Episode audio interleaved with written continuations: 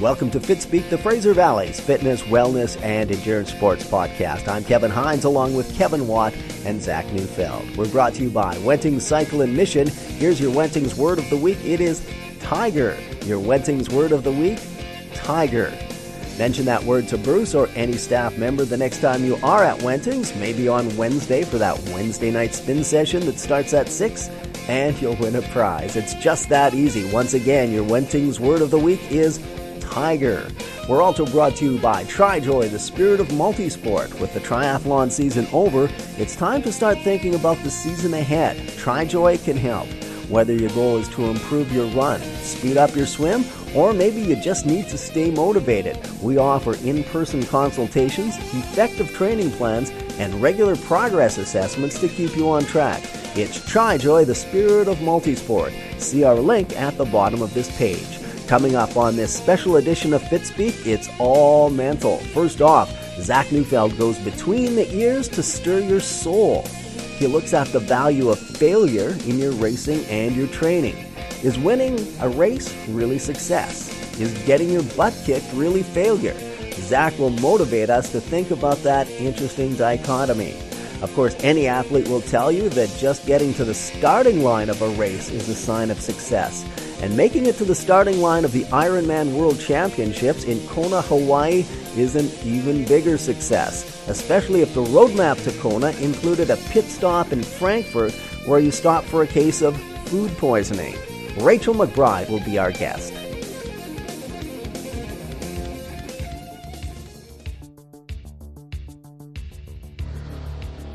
I'm Kevin Hines along with Zach Neufeld, and this is Between the Ears I'll look at the spiritual and psychological components of racing and training.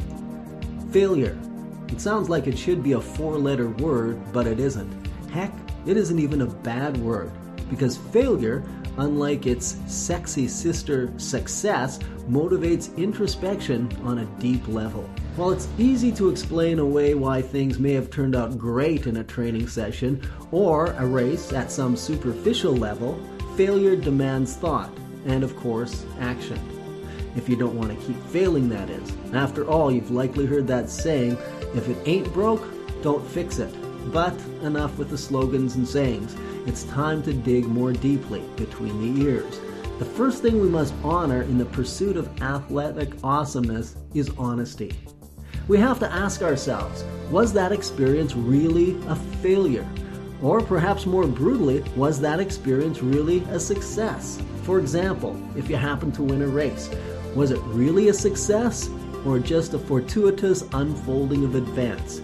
Maybe you just got lucky. Your competitor had a cramp, had a sore stomach, got lost on the race course, whatever. So, is that winning truly success? And by the same token, if you show up healthy and well prepared to a race, you execute well, but you simply get beaten by a faster athlete, is that truly failure? To answer that success versus failure question, you have to be genuine and honest in your assessment. Failure pushes us into the unknown, and not knowing what to do introduces chaos into our, into our lives. It's scary, but it's where the potential for improvement is.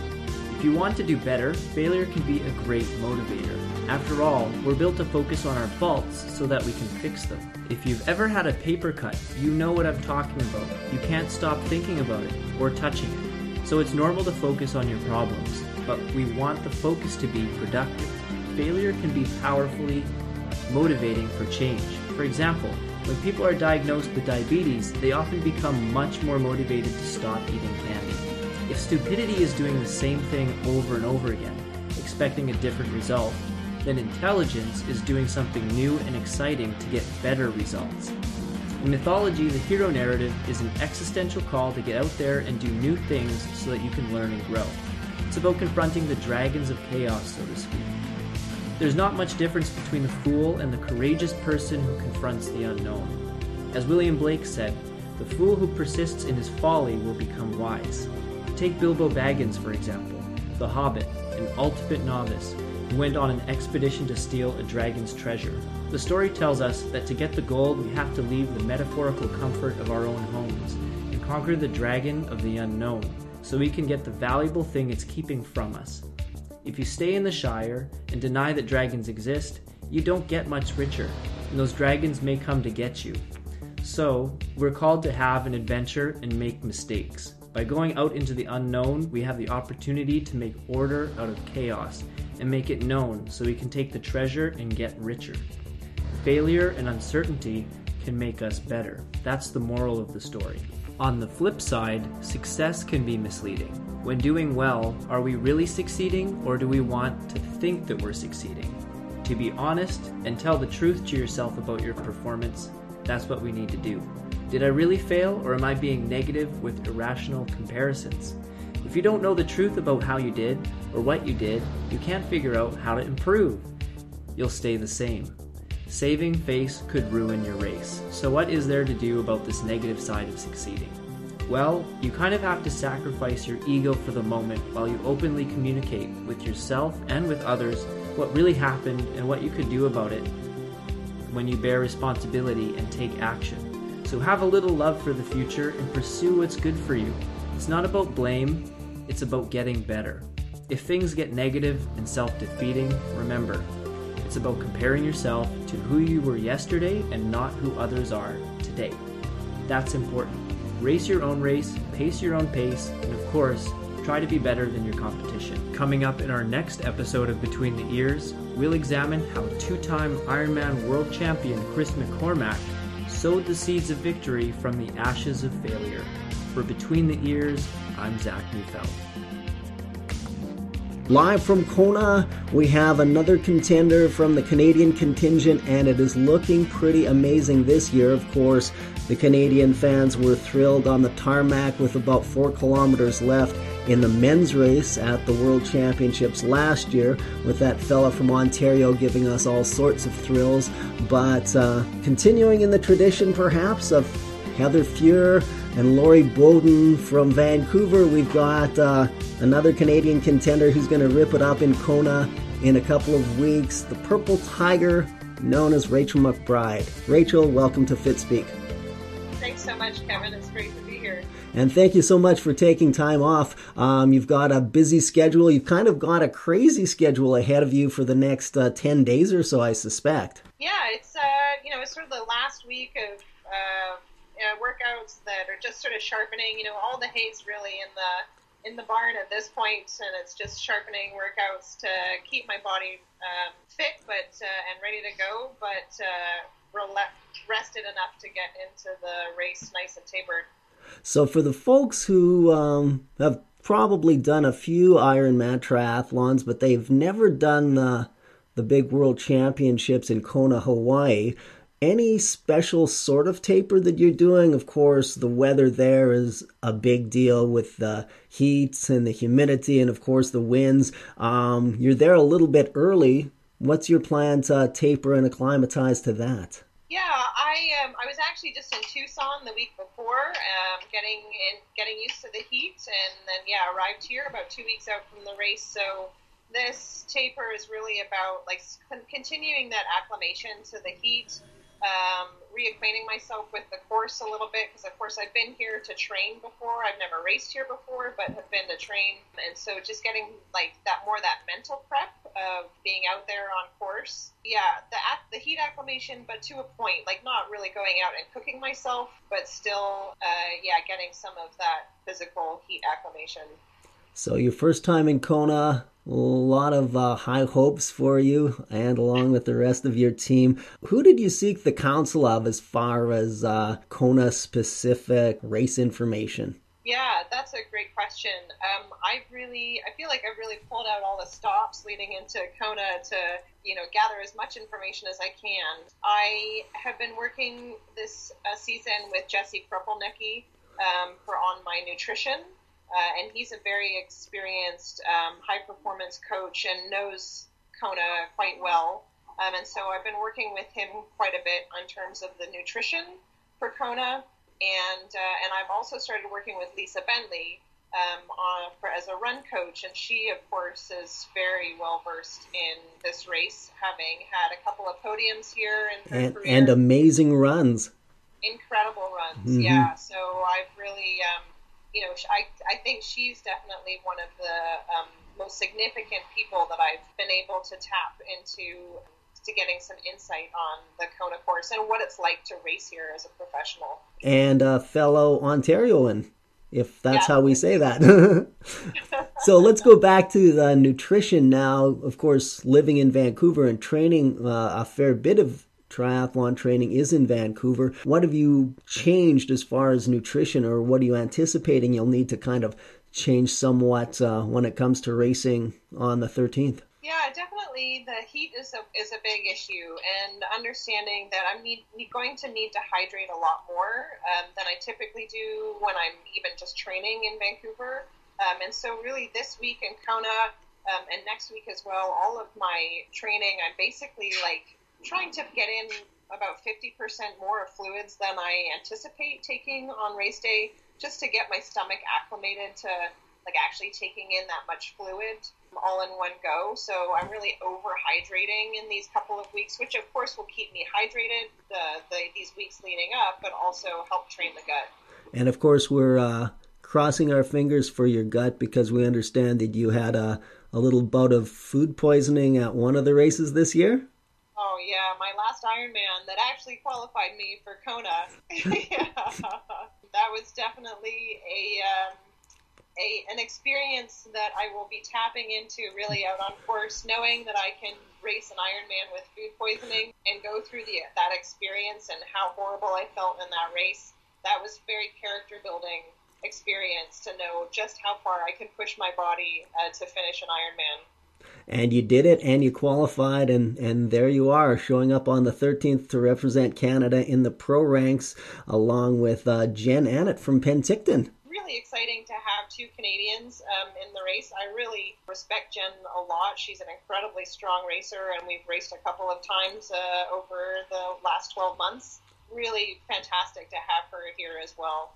Now, with your newfound speed in the water, um, it could be uh, you and Jen leading it off the bike because, uh, as you probably know, she had a, a, pretty outstanding bike ride there out in Texas. And of course, you're one of the fastest female cyclists in triathlon, period, at the 70.3 and the Ironman. So uh, you might have some uh, Canadian, uh, a Canadian partner there. How, how do you see the day unfolding? Uh, I mean, it is your first, and there's going to be a lot of learning regardless. But uh, through your coaching, through your mental preparation, how how does that look for you right now? Yeah, I mean, I I really anticipate hopefully being in in sort of that faster chase pack on the swim, coming out of the water, you know, with not too much of a deficit, and so hopefully being you know around the front of the race coming out of the water. I think it's really, you know, I, I haven't done this race before, and all I've heard is just how hard it is and how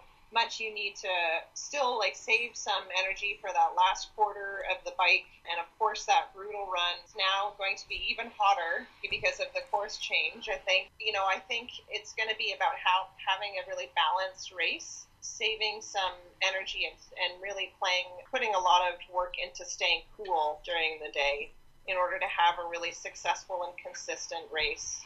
Have you had the opportunity to practice running with sponges like Patrick Lange last year, or? Yeah, definitely. Uh, I've had some races where I've been covered in sponges, so you get you get some experience doing that for sure. So, any special nutrition you have for the marathon part of the run, or the marathon part of the course? Sorry.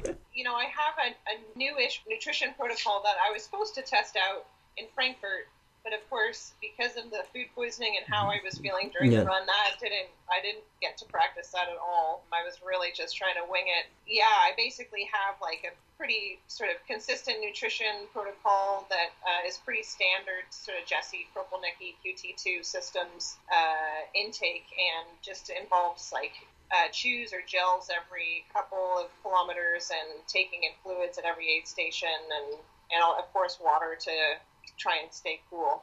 Let's talk a little bit about the mental game now. From a psychological perspective, what have you been doing in the past, you know, six to eight weeks to to give you an edge or to kind of reduce some of the fears or the anxieties that you know are, are part of high performance sports into kona i knew that this was going to be one of the most mentally challenging races that i would have to do. Of course it's an incredibly competitive field. I don't know where in the where in the pack i'm going to be. I'm used to being around the front of the race and so like if i am possibly down in the middle of the race um, that's not a super mentally comfortable place for me, and I know that I really need to try and stay as positive as I can. Um, and I know that I am significantly affected mentally by the heat. Um, I've actually enlisted the help of a, a, sports psychologist in the past month or so, um, Jason Brooks, who's based out of Winnipeg. He and I have really been working on how to reframe heat and how to reframe the adversity that I'm going to be uh, experiencing likely out on course. And a lot of that is just about accepting the challenge as it is and accepting the challenge as something like this is what I signed up for. This is what pushed my body to the limit and to not like succumb to this like, oh, it's so hot, oh, this is so hard, I can't do it. But more like, thank you for this opportunity to shine and I know, so what I've been doing basically is any of my training workouts, I've really been um, trying to tap into that mental positivity. And um, and it's been fantastic. I mean, I feel like I haven't, you know, I have these incredible tools now um, at my at my fingertips that I can really channel on race day. And and I think practicing that mental game is really really important. I'm I'm thankful I've had the opportunity in training to work on that mental game uh, because it, it is sort of a habit, right? The more that you frame your mind and channel um, that sort of positivity and adversity, the easier it's going to come when you're really fatigued. I'm really excited actually for the mental game that I'm going to be playing out there um, on race day. And I think that's probably my biggest goal. It's not a result, it's not a time, but it's the hope that I, when I hit those times of significant adversity that I can channel them into that really positive space. So practice, practice, practice. So when the moment where the chips are down or the wheels fall off or the shit hits the fan, that you're going to have said, "Been there, done that. Let's just roll on through." Yeah, exactly. And and to and to recognize that, um, you know, especially with my experience in Frankfurt, where I'm racing in significant, like really uncomfortable scenario and being able to recognize that that's one of my strengths is that I can very mentally strong and mentally tough. When the going gets tough, that's actually where I shine. So let's take a step back and go to your happy place. If uh, you have this nickname, the Purple Tiger, I see you're yeah. smiling. Tell us the story about that. Uh, when I was actually in high school, I had I was a bit of a punk rocker. Um, I had my hair dyed in what it was like shaved and kind of had tiger stripes in it.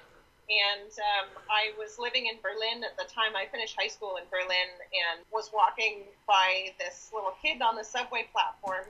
And he said to his mom, Guck mal, Mutti, eine Tigertante, which in English says, Look, mom, it's a tiger lady. My girlfriend at the time, she thought this was hilarious. And so she started calling me Tigertante or Tiger Ant or Tiger Auntie, and it just kind of stuck as an as a name. And for me, like I've grown up with cats. I love cats. I love big cats. Mm-hmm. I really feel a, like a significant fondness for cats. I really like sort of cats, but also um, there's sort of quietness and like sort of solitude in a lot of ways. And I feel like I identify a lot with that that like when I'm out there, I'm really ferocious, but at other times I'm I'm pretty quiet and sort of subdued. And uh, and so then with the purple, it kind of it's my favorite color. And when I started um, racing professionally, I had come from a place of like feeling like I had, you know, when I had always been sort of a creative person and had my creative outlets either in dress or in hair or whatever when I was growing up. And then I went to a place of being in not so creative place and didn't feel like myself. So when I was able to sort of create my own brand again as like whoever I was as a professional athlete, I could put my hair in a mohawk again and I could color my hair and I felt like myself again. And uh, and so I you know I think the first color that I dyed my hair was purple and so it just kind of put together. And when I joined up with Wattie Ink., uh, that's a um, natural progression or connection. It's a no-brainer that um, Wattie and I should work together. And so when I was able to, they were like, okay, what's your, what do you want to do for your first kit design? And I'm like, of course, we're going to do Purple Tiger. Of course, yes. So, yeah, I love having the nickname, and it's something that I really identify with on a lot of levels. And of course, being a cat means that life is on your terms. What are you going to do mentally to, to stay focused and quiet? Because um, having never been there before, but I've read about it, I've heard stories from other athletes, talked to friends, and Kona the week before a race can be a pretty uh, crazy, uh, pretty busy, intimidating place. What are you going to do to, to kind of shut things down and just to, to stay Rachel? Yeah that you know I just come from a meeting with my my number one helper here where we basically mapped out the week and mapped out exactly what we need to do on each day, where I need to be. I have a couple of interviews and press conferences, so like map those out and and realizing we're not going to be doing any extra and and planning in downtime, making sure that I'm as organized as possible. And of course, I have a great support here who's able to help me out. And so, and also, I've been here twice before to cheer and train on the course, and so I know the scenario. Like I know all of the fun things that happen and the parties and I've been there, done that. So I know that I'm not missing out on anything you know, by not going to all these fun parties and get togethers and things. It's like this time I'm here to focus, to do my own thing and to race. So it's a it's it's about um, like I've come into it with a balance. Like I have the fun things that I'm doing and the, the you know I've made decisions to do a couple of things. So I'm not totally hermiting, but I'm definitely like being a lot more quiet than uh, than I, I usually have been here and I joke it that this is the first time that I'll be um, at the race not hungover on Saturday morning. We heard that you've got a, a fairly uh, ferocious reputation for the beer mile.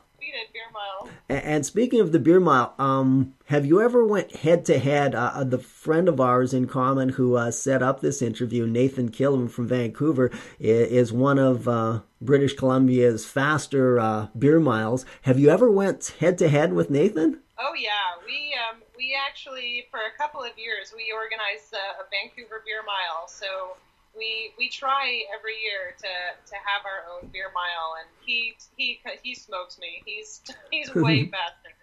He is an incredible runner and an incredible beer drinker. Uh, you were speaking earlier about balance, and I think uh, he may be forging the the the righteous life as far as maintaining his status as you know the beer mile runner, the cyclocross guy, and you know a fairly good triathlete uh, and firefighter, right?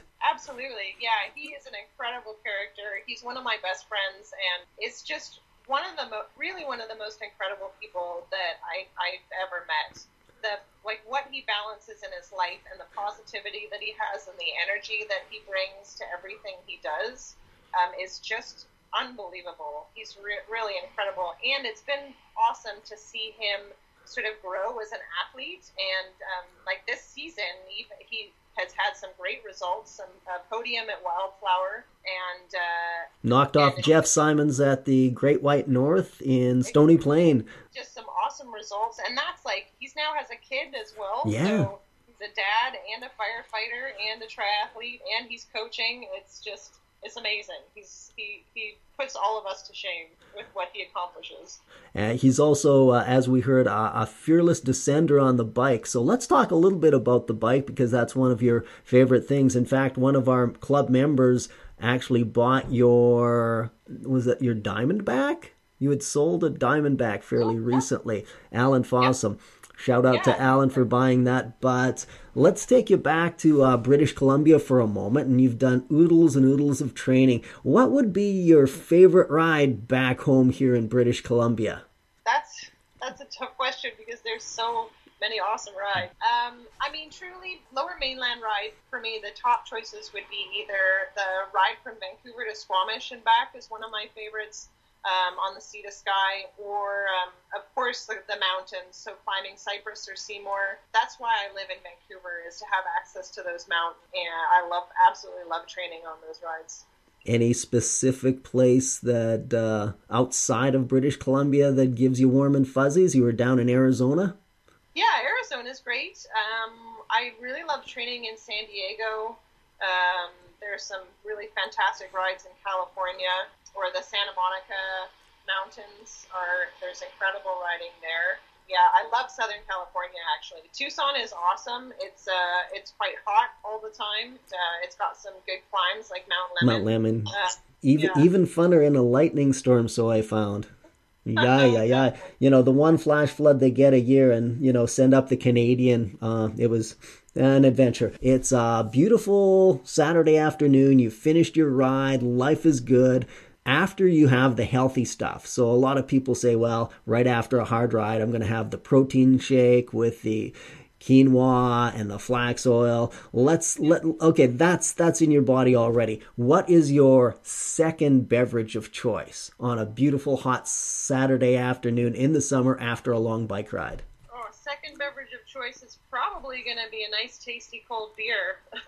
any any local breweries from Vancouver you want to yeah, tip um, the hat to? I'm, I'm, a big fan of Postmark Brewing. Um, they're a local brewer in Vancouver. They've got a lot of really awesome stuff. They did a, um, a Sevens IPA that was uh, in honor of the Canadian Sevens rugby team. Yeah, definitely Postmark is my go-to. Well, thank you so much for taking the time to uh, speak with us at FitSpeak. Yeah, thanks so much for having me. It's been great to chat. And we certainly hope that uh, the mental game is on. We're sure that that will come, and the winds of the Hawaii Islands will blow in your favor. Thank you so much, Kevin. That was Vancouver's Rachel McBride, also known as the Purple Tiger. She'll be representing Canada in the ladies' race at this year's Ironman World Championships in Hawaii. You can follow her on Instagram, and to get all the social media contact information, check out her website. It's simply called rachelmcbride.com. That's rachelmcbride.com. And as a side note, once you are on the site, make sure to check out her very cool limited edition t shirts. And that's it for our mental edition of FitSpeak, the Fraser Valley's fitness, wellness, and endurance sports podcast. FitSpeak is brought to you by Wenting Cycle and Mission. Your Wenting's word of the week is tiger. Once again, your Wenting's word of the week, tiger. We're also brought to you by TriJoy, the spirit of multisport. Whether your goals are iron, bronze, or gold, our low client to coach ratio ensures you get the one on one time you deserve to achieve your potential. It's TriJoy, the spirit of multisport. Be listening to us next time when Zach Neufeld will continue his series on learning from failure in between the ears. Kevin Watt is back with a future interview with long distance cyclist Surrey's Megan Hakkinen, and we'll have the results from the Athletes in Kind 5 and 10K races out in Maple Ridge. For all of us at FitSpeak, I'm Kevin Hines. Thanks for listening.